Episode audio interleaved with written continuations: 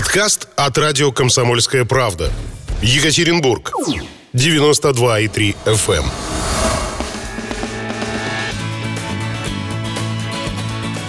Решение есть. Программа о законах и их действии.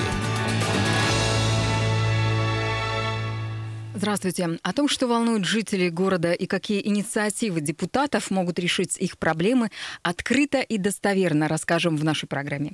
У микрофона Людмила Варакина. А сегодня мы разговариваем с Андреем Пирожковым, депутатом Екатеринбургской городской думы и членом комиссии по социальной защите и здравоохранению. Здравствуйте. Здравствуйте. А, уважаемые радиослушатели, напоминаю, как всегда, как обычно, наш эфир интерактивный. Это значит, что вы можете позвонить в любое время. Телефон прямого эфира мы не скрываем. Более того, мы даже настаиваем на том, чтобы вы этот телефон записали, запомнили, а может быть даже прямо сейчас набрали этот номер у себя в телефоне. Итак, наш номер 3850923, 3850923, код города 343. Ну, а если вы по каким-то причинам не хотите, не можете, не знаю, стесняетесь, может быть, задавать вопросы мне или нашему гостю, то вы можете всегда вопрос э, либо комментарий оставить на WhatsApp. Напомню, что на WhatsApp звонить не нужно, на WhatsApp нужно писать. Итак, пишите, пишите вопросы и комментарии. Плюс семь девять пять три три восемь пять ноль девять двадцать три. Плюс семь девять пять три три восемь пять ноль девять двадцать три. А говорить мы сегодня будем о здравоохранении города Екатеринбурга. Вот такая тема. А, почему тема эта возникла? Но она возникла не только потому, что у нас сейчас вторая волна коронавируса, не только потому, что у нас сейчас э, беспокойство у самых разных э, жителей нашего города Екатеринбурга, вне зависимости от того, где они живут, в центре города, на окраинах, но и еще вчера, 7 октября, в Екатеринбургской городской думе прошло заседание комиссии по социальной защите развития и здравоохранения населения. Все правильно. Да. И э, на этом самом заседании выступал начальник управления здравоохранения администрации города Екатеринбурга Денис Демидов. Ну, пока еще начальник управления, потому что это самоуправление будет... Э, разогнано, по-другому-то и не скажешь. А, и, соответственно, все больницы, все учреждения наши медицинские, муниципальные города Екатеринбурга перейдут под крыло Министерства здравоохранения Свердловской области. Так вот, что же нас будет ждать в связи с этим? Андрей, может быть, вы знаете ответ на этот вопрос? Ну, давайте, наверное, я в целом а, обрисую и объясню ситуацию. Дело в том, что вот полномочия, а, которые сейчас на уровне местного самоуправления да, города Екатеринбурга по оказанию медицинской помощи, они э, переданы э, Свердловской областью на муниципальный уровень. Но в целом это позиция и это право непосредственно э, области да, и региона передавать эти полномочия. И здесь э, было принято решение, был принят закон Свердловской области, подписанный э, губернатором 4 августа о упразднении, точнее, о признании утратившим силу закона Свердловской области от о наделении города Екатеринбурга такими полномочиями. А дальше уже в продолжение 14 августа э, было постановление правительства Свердловской области, которое уже определило план передачи, да, каким образом все объекты значит, здравоохранения и в целом это полномочие будет передано на областной уровень. А вот, кстати, когда, когда передадут все больницы больницы. Завтра это случится, через месяц или э, только с 1 января 2021 года? Э, это с 1 января 2021 года произойдет. И сейчас как раз в рамках этого плана, утвержденного э, правительством области э, и глава города Екатеринбурга, в том числе подготовил список объектов да, к передаче. Сейчас там идет вопрос согласования, все ли объекты, там не все, например, объекты функциональное значение несут, да, с точки зрения оказания медицинской помощи. Есть объекты в целом законсервированные, есть недостроенные и так далее. Здесь вот идут а вот, сейчас... кстати, большой вопрос. А недостроенные медицинские учреждения-то, что с ними будет? Вот э, есть в Октябрьском районе больница а, рядом с роддомом, э, да, на декабристов и рядом с администрацией района. А, ее все хотят открыть, открыть, открыть, и никак ее не могут открывать. С ней что будет? Достроят все... ее, отдадут ли в область, останется ли она в городе Екатеринбурге? И таких объектов-то ведь э, наверняка еще другие есть в городе. Людмила, вы начали с того, а, а вообще, э, где будут сотрудники, да, и вот э, нынешний руководитель управления здравоохранения. А вот сотрудники да, это вообще другой вопрос. Нет, я имею в виду, что непонятно и это, непонятно, где будут сотрудники, непонятно, что будет с недостроенными, да, объектами и так далее. То есть сейчас все в таком неком подвешенном состоянии, и да, действительно, вчера на заседании городской думы, непосредственно комиссии по социальной защите и здравоохранению мы рассматривали этот вопрос, но мы-то решение не принимали депутаты городской думы не принимали решения и нас не спрашивали о том, хотим ли мы передать здравоохранение или не хотим, какое наше мнение. И, конечно, э, многие депутаты здесь придерживаются позиции того, что здравоохранение должно быть на муниципальном уровне. И если нас спросят, мы эту позицию выразим. Обязательно, в том числе если необходимо, там, на заседании городской думы. Ну, Но сейчас мы уже вы были поставлены перед, перед фактом. фактом. Да. Губернатор подписал соответствующие бумаги э, с 1 января 2021 года э, все наши больницы, медицинские учреждения муниципальные будут переданы в область. Э, сейчас стоит вопрос, действительно, непонятно, что с этими недостроенными э, поликлиниками, больницами, стационарами, что с сотрудниками, сократят ли их, или все-таки, учитывая, что огромное количество медицинского персонала сейчас не хватает в наших больницах, э, их оставят и будут, наоборот, новых принимать. Ну и самый главный вопрос вопрос. А жители-то города Екатеринбурга от этого пострадают или, может быть, наоборот, выиграют?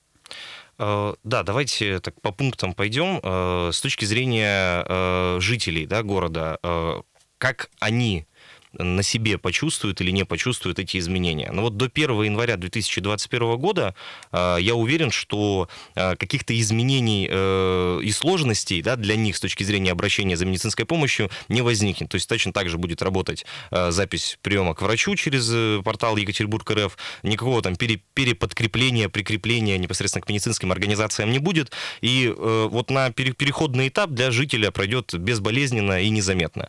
Что будет после 1 января, да, когда уже Новый год наступит, и тогда, когда мы э, полностью передадим э, все полномочия на области, здесь, к сожалению, я предположить, наверное, не смогу. Но, тем не менее, э, по вопросу, например, записи к врачу тоже вчера э, задавали вопрос, и в том числе вот Денису Александровичу Девидову. Э, он э, так, же, так же, как и, я думаю, большинство жителей города и э, депутатов видит, что Екатеринбург РФ действительно работает, и им пользуется очень много людей, именно, именно этой услугой записи к врачу. Все остальные у нас в области через госуслуги записываются к врачам. И он, конечно, бы хотел э, э, именно наш опыт распространить на всю Свердловскую область. Э, но будет ли работать это так, как работало раньше с 1 января, все под вопросом. Будут ли достроены объекты и кто их и как будет достраивать, это под вопросом.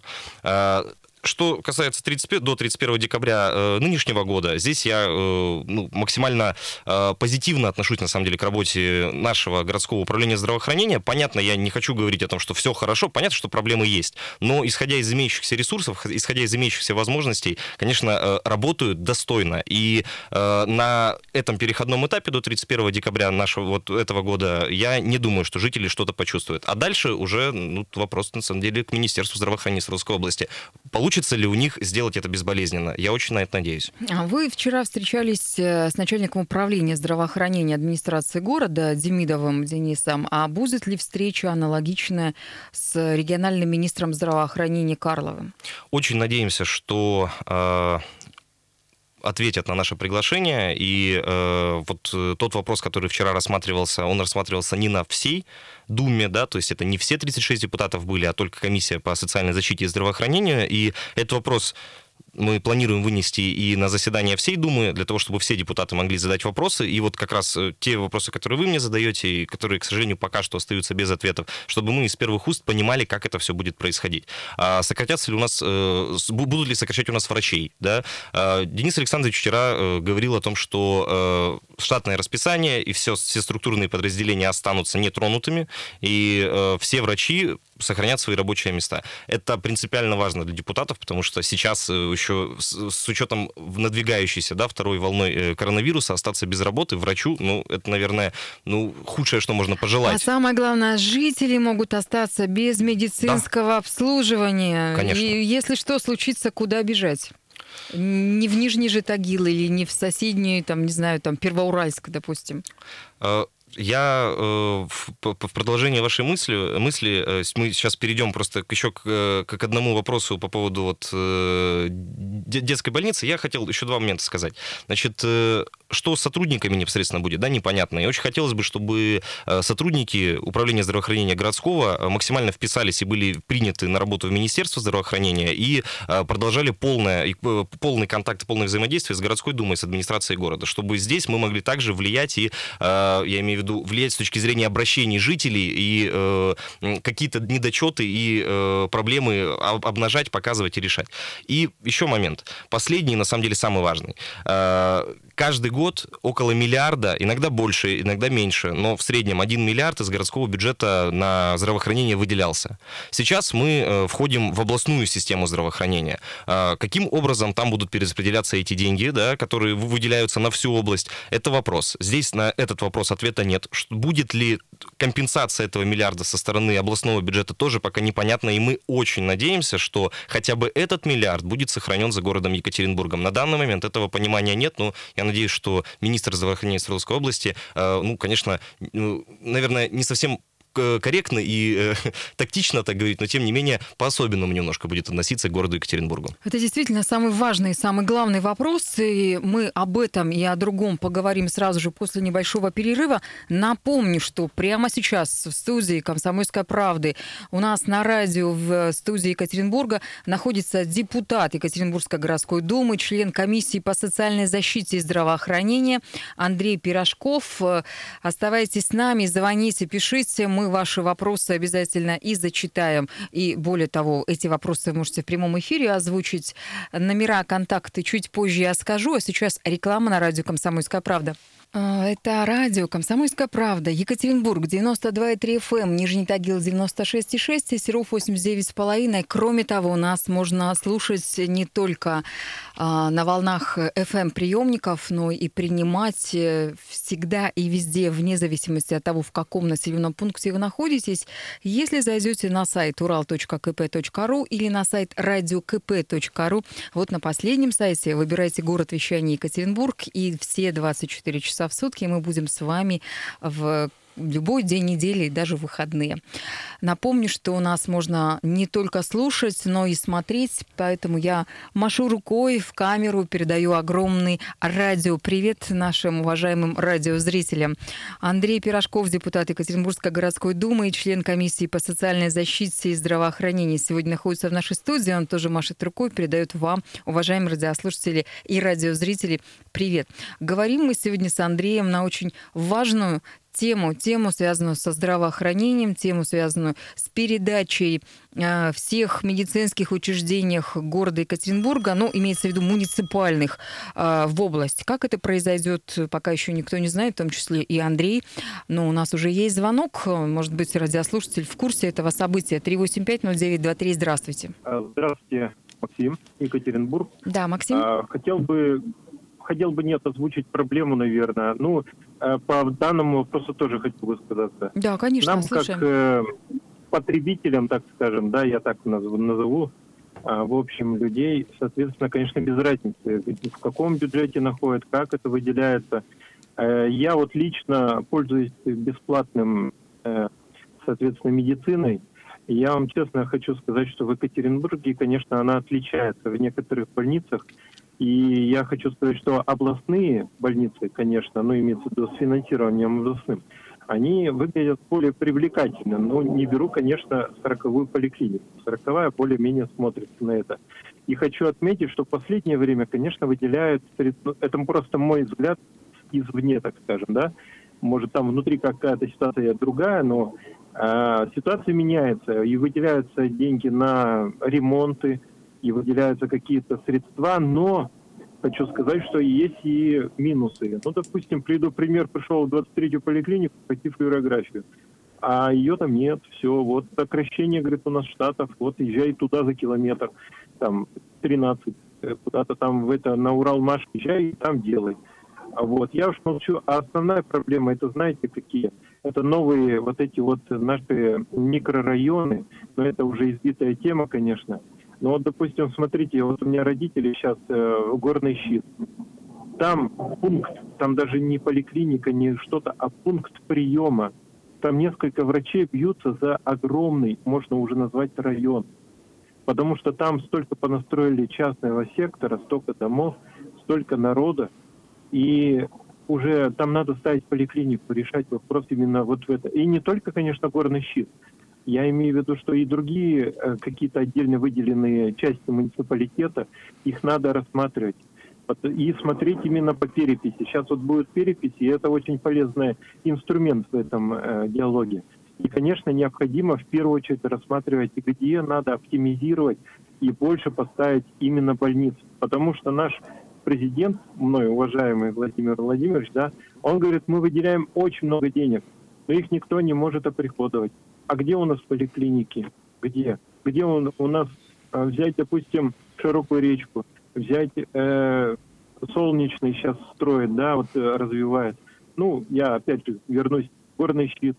Там ничего нет. Ни спортзалов, ни стадиона, вот, допустим, взять, я вот город, про горный щит говорю. Максим, а, надо, по, допустим, мы поняли вас. Спасибо большое. Действительно, то, что наш постоянный радиослушатель сейчас говорит, это очень важная история.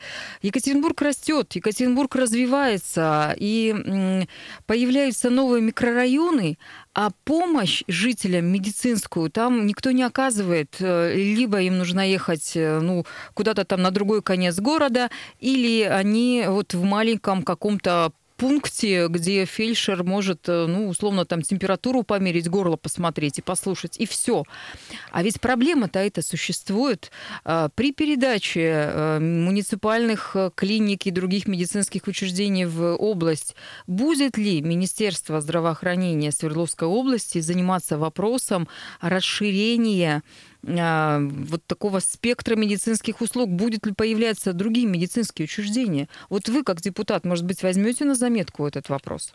Э, я бы все-таки хотел в первую очередь отметить, э, не отметить, вернее, ответить на вопрос. Э, да, я думаю, что это связано напрямую с реформой здравоохранения и в области такая ситуация... По поводу оптимизации, да? Да, да, да, да, да. Угу. Оптимизации здравоохранения, когда нужно за десятки километров ехать на прием к врачу по всей области, да и по всей России. Ох, знали Поэтому... бы, что вообще на севере Свердловской области, вот. там вон, получается, им по 100 километров нужно ехать, чтобы добраться хоть до какой-то медицинской помощи. Я к этому и говорю, то есть есть то, та ситуация, которую вот, э, описал э, Максим. Максим, да, здесь э, она очевидна, она не только в Екатеринбурге, это всеобщая история.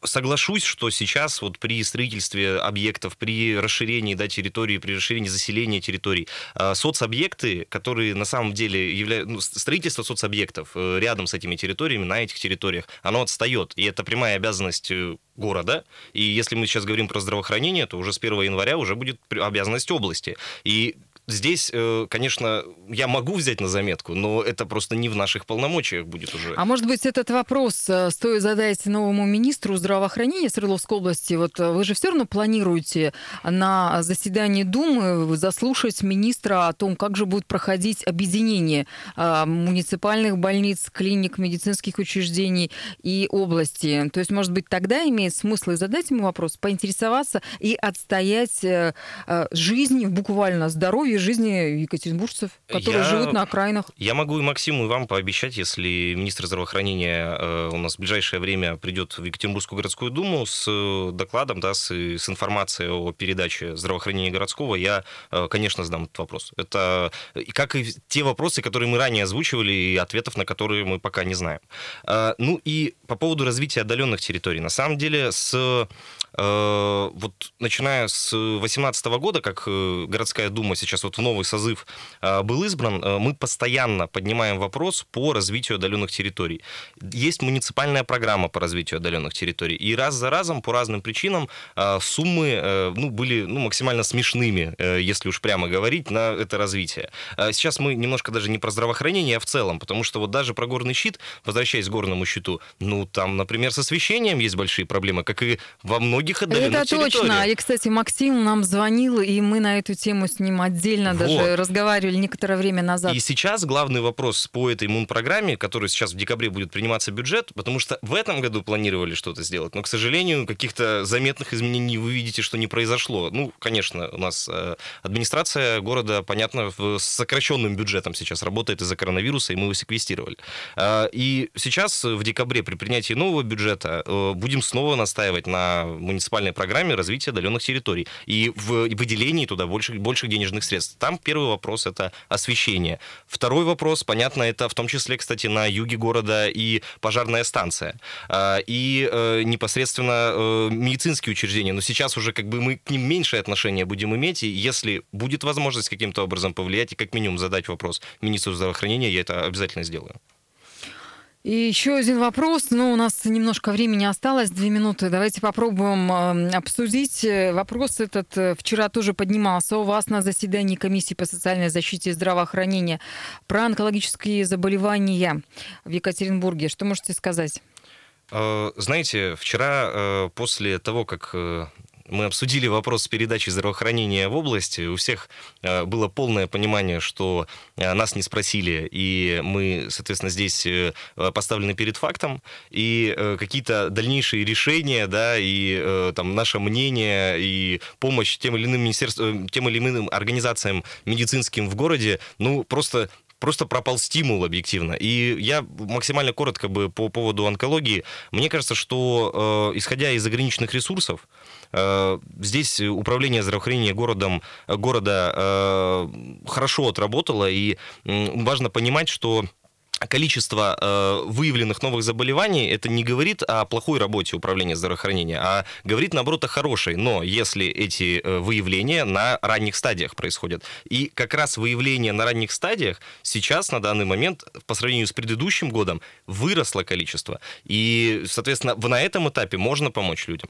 Э, это и субботники против рака, это и э, непосредственно при проходе э, сотрудниками э, медкомиссии обязательно обязательно туда включается в программу и э, проверка на э, у женщин, да, понятно, маммографы и так далее. Так, ну, то да, есть то есть это скринирование, скринирование вот и так далее. Да. Поэтому э, здесь э, с ограниченным максимальным бюджетом э, так или иначе управление здравоохранения это получилось. Опять же, не хочу показаться э, человеком, который говорит и просто обеляет всю работу да, медицинских наших организаций. Но э, есть позитивные моменты и, э, конечно, и проблемы тоже есть.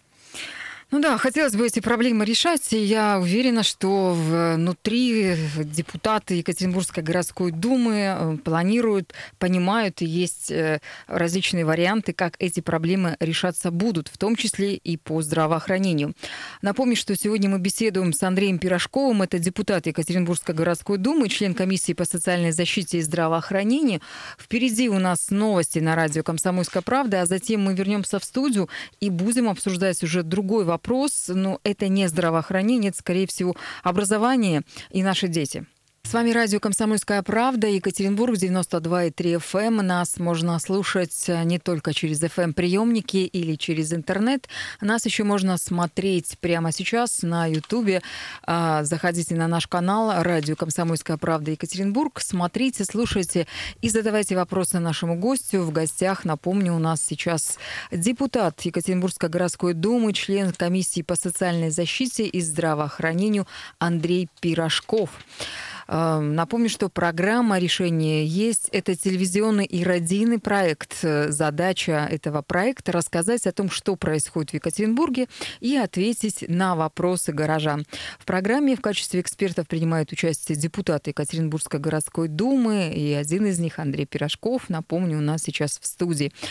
Предлагаю сейчас послушать сюжет, ну а затем мы его прокомментируем. Трудный подросток всегда проблема для семьи, но другое дело, когда ребенок становится настоящим школьным террористом, угрожающим одноклассникам и учителям. В такой ситуации оказались учащиеся одной из школ на визе. Мальчику-третьекласснику уже готовы объявить войну. Но так ли виноват он сам и может быть дело в его семье? Хроники классного противостояния уже привлекли внимание следователей, полиции и депутатов Гордумы. Выключи камеру! Камеру выключи, Дима! Агрессивно реагируя на любую мобильную съемку, третьеклассник, чье имя нельзя называть, мгновенно набрасывается на другого ребенка, выбивая телефон из его рук. Очевидцами молниеносного конфликта становится наша съемочная группа. Если здесь пострадавший школьник отделался лишь легким испугом, то внутри школы буйный ребенок начинает серьезно угрожать жизни сверстников. Мою лично он заточенной линейкой, ведь знает, куда бить, прямо вот сюда бьет. Заточенными карандашами тычет. Бандитское поведение школьника возмущает абсолютно всех, и учителей, и родителей, и детей. Пострадавшие от его рук даже собираются на стихийные митинги, потому что иного способа достучаться до его опекуна, бабушки, не удается. Пришел с ножом.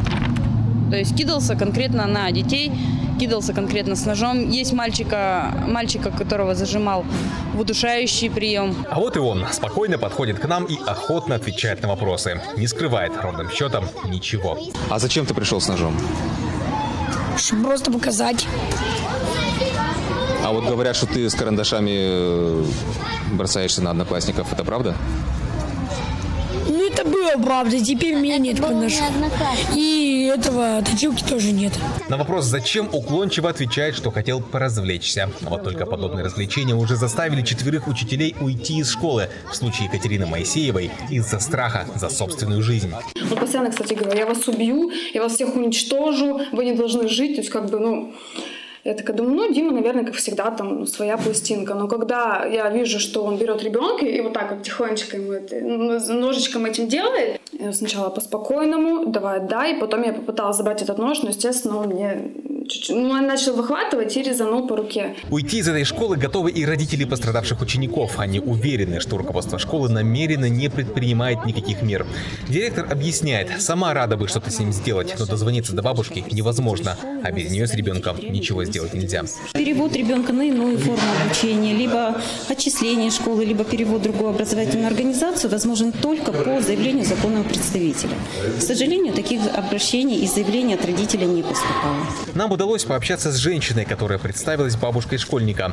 Говорит, обвинение в адрес мальчика – чистая ложь. И обсуждать его судьбу с другими родителями не намерена. Я как бы уже решила, что перевести на домашнее обучение. Но сейчас, раз родители встали на борьбу с ребенком и со мной, я сказала, что он учился, учится и будут учиться в этом классе. Передайте так родителям. Всего вам доброго. До свидания.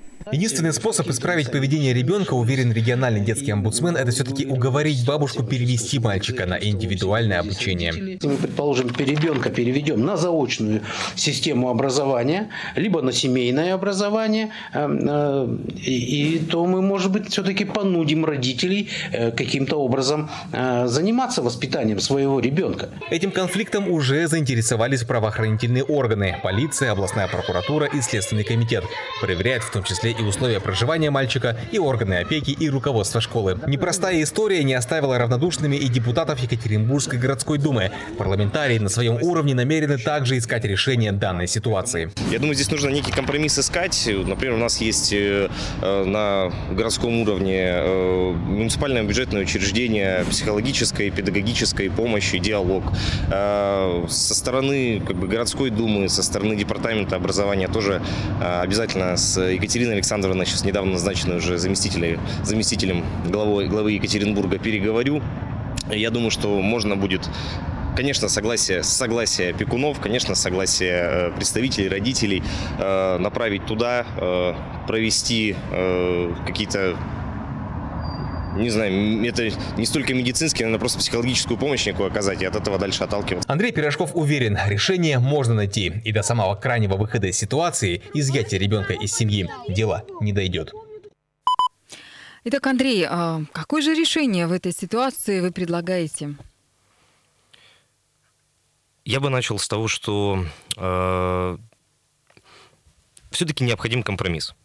Я общался и с родителями, детей, которые обучаются совместно с этим ребенком. Э, я общался э, с педагогами, общался с департаментом образования.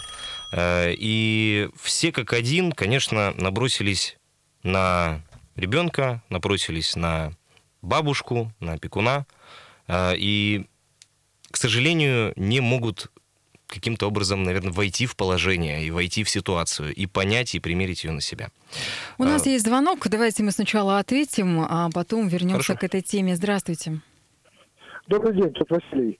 Во-первых, почему у нас в школе нет такого понятия, как исключение из школы за недостойное поведение учителя, который сам не хочет учиться и другим мешает?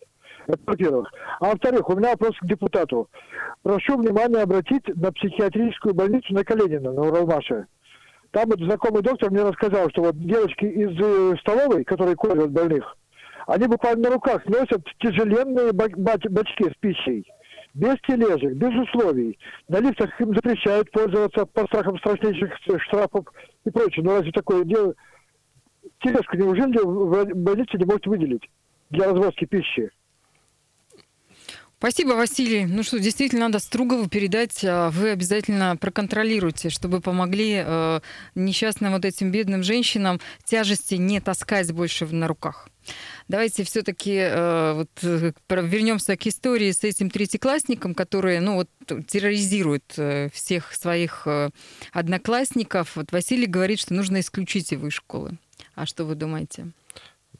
Право на образование, оно есть у всех, и лишать его никто не имеет права это и возможности этого права. Поэтому э, вопрос именно в каком формате это образование да, будет, э, э, это услуга, ну, вот, да, уполномоченный называют, как бы детский омбудсмен Игорь Мороков сказал, что нужно ребенка переводить значит, на дистанционное образование, обучение. Но э, здесь не прозвучало, что мальчик-то этот, которого называют маленьким террористом, на самом деле воспитывается бабушкой. Что с мамой, непонятно, мама умерла, где папа находится находится, тоже непонятно. То есть, по сути дела, у ребенка психологическая травма. И мы, кстати, эту историю обсуждали на радио «Комсомольская правда» вместе с психотерапевтом, с врачом, психологом Натальей Куделькиной. И вот она как раз считает, что ребенка нужно отправлять к психологу. И почему школьный психолог не работает э, в этой ситуации, она тоже задает вопрос. Где же они, школьные это психологи? В первую очередь. Э, насколько знаю, э, мальчик э, как раз к школьному психологу ходит, к педагогу, посещает, но, по всей видимости, каких-то результатов эти походы не приносят. А вот в сюжете, который мы с вами слушали, и он выходил тоже на телевидении, вы в самом конце сказали, что обратитесь в Центр психологической помощи несовершеннолетним детям. Обратились ли, удалось ли с ними пообщаться и договориться о том, чтобы они с ребенком занимались? Да, э, есть такое муниципальное учреждение, Центр психологической и педагогической помощи несовершеннолетним, диалог. Э, муниципальное учреждение готово принять этого ребенка. Другой разговор, что здесь э, сам ребенок не может за себя принять это решение. И здесь нужно, как говорил да, уполномоченный по правам ребенка, необходимо согласие бабушки. И я очень бы хотел, чтобы все-таки у нас получилось с ней выйти на связь, и мы я с удовольствием, даже если это да, будет стоить каких-то денег, оплачу и эти посещения. Э, и я думаю, что здесь нужно, конечно, искать компромисс с точки зрения того, чтобы он не доставлял дискомфорт для другим детям, потому что я прекрасно понимаю, в том числе и родителей других детей, но и э, чтобы не получилось так, что мы просто ребенка бросим, и он не сможет разобраться вместе с бабушкой с этой ситуацией. Я не хотел бы закидывать камнями ребенка, и, но в то же время я понимаю как бы те вопросы, э, которые ставят другие родители. И в том числе родители, это же третий класс уже, родители каждый год э, директору э, пишут просьбы, переведите ребенка э, куда-нибудь в другой класс, в другую школу, отправьте его на дистанционное обучение, описывают разные ситуации, которые происходят. Да, ситуации ну, мягко скажем, неприятные и даже травмоопасные. И, к сожалению, э, каких-то реальных действий, да, чтобы разрешить эту ситуацию, ну, вот со стороны э, школы не было предпринято. Здесь не нужно всех собак вешать на ребенка. Э, департамент образования города Екатеринбурга включился, и я уверен, что ситуация разрешится. Но, чтобы она разрешилась положительно, непосредственно и для бабушки, и для ребенка, я бы все-таки предложил позвонить мне по номеру приемной. На сайте Екатеринбургской городской думы мой номер есть. Позвоните мне, пожалуйста, бабушка, мы с вами пообщаемся с удовольствием. Я вот сходим в диалог, там прекрасные специалисты работают. Спасибо. Это был Андрей Пирожков, депутат Екатеринбургской городской думы, член комиссии по социальной защите и здравоохранению. А, запомните, какими бы сложными ни были бы проблемы, решение есть всегда, и мы вместе сможем его найти. На сегодня это все. До встречи на 92,3 FM. Эм. Подкаст от радио «Комсомольская правда». Екатеринбург. 92,3 FM.